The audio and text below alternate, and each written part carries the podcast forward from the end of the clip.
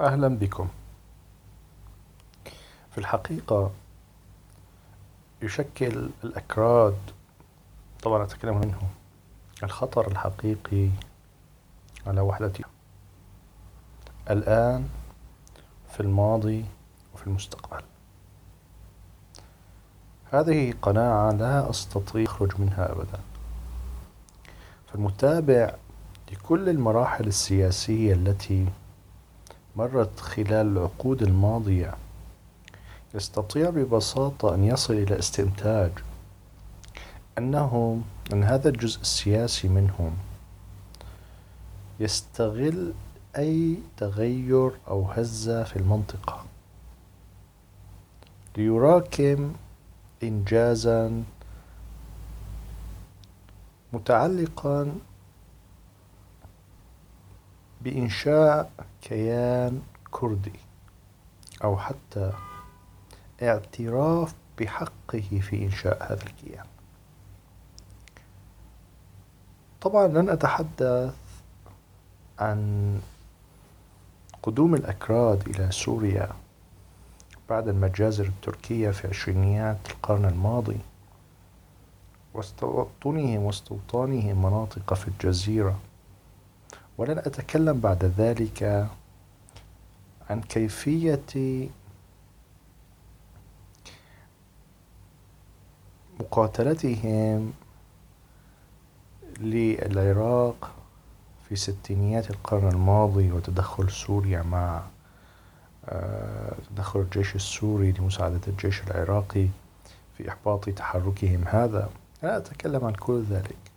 سأبدأ فقط من بداية ما يعرف بالتحرك الكردي المنظم ضد الدولة التركية، أي منذ ثمانينيات بداية ثمانينيات القرن الماضي، وكيف أنهم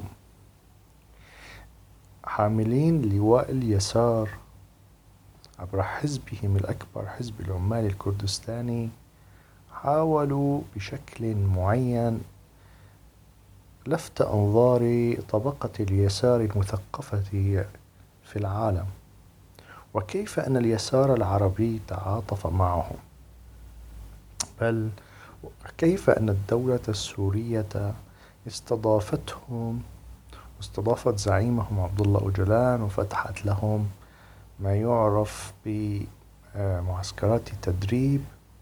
كل ذلك في خضم حرب باردة قاسية كان يشهدها العالم. سوريا في ذلك الوقت كما قلت سابقا في حلقات سابقة كانت تعتبرهم ورقة لدرء خطر تركيا عن سوريا، إضافة إلى البعد الأخلاقي المتعلق بتحالف سوريا مع الاتحاد السوفيتي ومع اليسار في العالم. سوريا في ذلك الوقت فتحت لهم هذا المجال ليصبحوا جزءا من التركي في سوريا. أيضا أعطت لهم تسهيلات كبيرة وجعلتهم أيضا مواطنين عاديين في المجتمع السوري، اللهم إلا أولئك جزء من الأكراد الذين لم يحصلوا على الجنسية السورية لأسباب تاريخية، أقلها أنهم أصلا غير سوريين أتوا من تركيا. طبعا استضافة سوريا لهؤلاء الأكراد أكراد حزب العمال الكردستاني اليساري لم يكن يعني في في في جزء منه لم يكن في جزء منه ناتجا فقط عن عملية يعني حب لهم.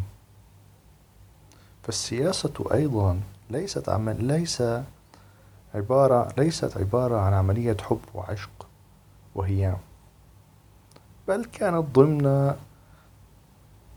ما يحصل في العالم كله من تبدلات وتحالفات.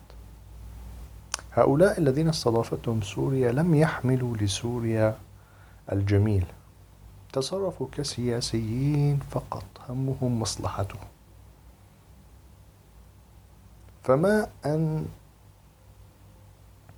دخلت الولايات المتحدة إلى العراق حتى بدأوا في افتعال المشاكل، سواء في منطقة الجزيرة وأحداثها المشهورة في العام ألفين وأربعة، وكلنا يذكر ذلك في آذار أظن ألفين وأربعة، ومن ثم من بداية تشكيل خلايا يعني نستطيع أن نطلق عليها أنها النواة لتحركات مستقبلية،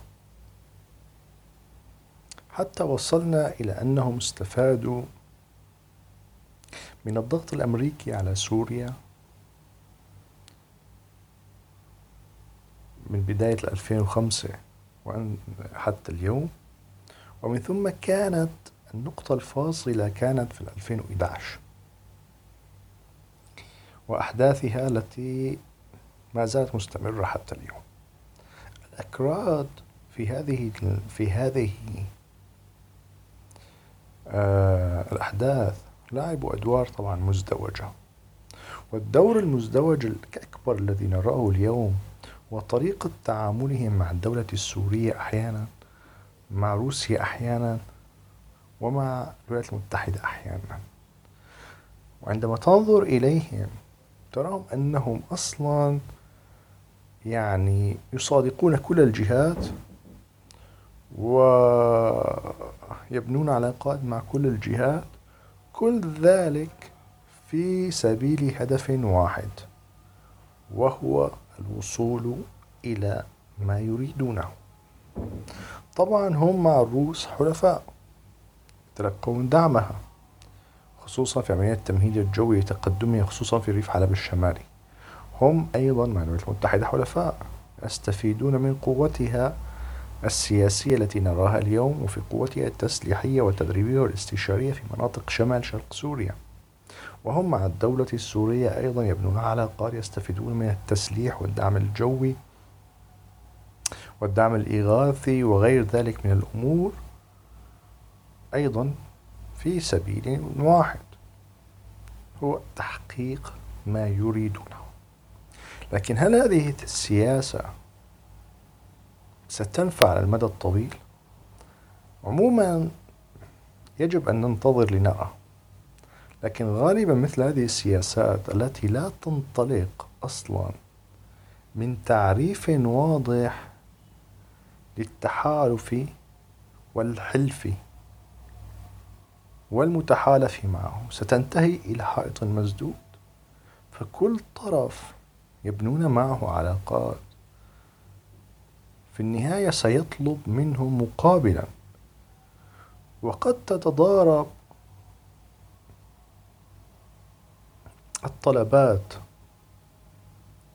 فمثلا قد تطلب منهم الولايات المتحدة الأمريكية طلبا يتضارب مع مصلحة مثلا الروس، أو تتضارب مع المصلحة السورية، والعكس صحيح.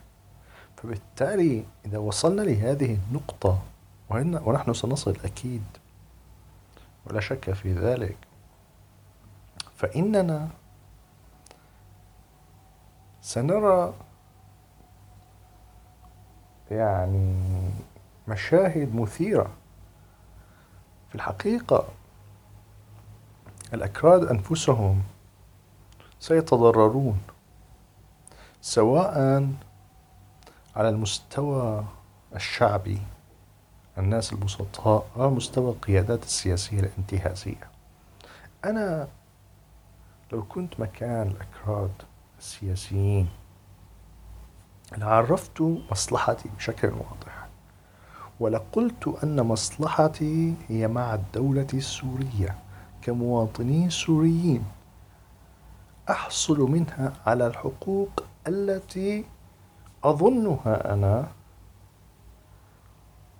تنقصني. فمثلا سأطالب باللغة أن تصبح لغة تدريس لمن يشاء في المدارس. سأطالب بمنح الجنسيات لمن لا يحمل هذه الجنسية بعد، وهكذا، لأنني بذلك سأثبت حقوق على أرض الواقع، وسأمنع أي عملية ارتداد عنها في المستقبل. لكنه إن فعلوا عكس ذلك ولم يعرفوا مصلحتهم بشكل معين، سيجعلوا من الدولة السورية عندما تتحقق يحين موعد استحقاق السياسي تعطي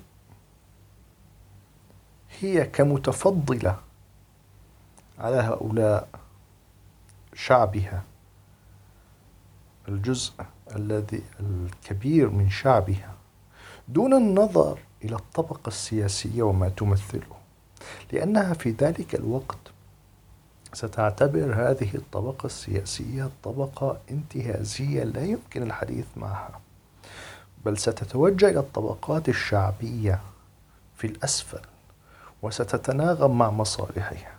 وهذا ما نراه تحديدا اليوم فيما تقوم به الدولة السورية من مصالحات شعبية لوقف القتال دون أن تنتظر المعارضة الانتهازية لتعقد معها اتفاق، فتسحب دولة سورية من هذه المعارضات الانتهازية ورقة الشارع ورقة الشعب، فتتعامل مباشرة مع الشعب والناس دون وجود وسيط ودون وجود ما يعرف بالحاجز الذي يفصل ما بين الدولة وشعبها. شكرا لكم لإصغائكم لهذه الحلقة من مدونتي، وألقاكم في الحلقات القادمة بإذن الله. شكرا لكم.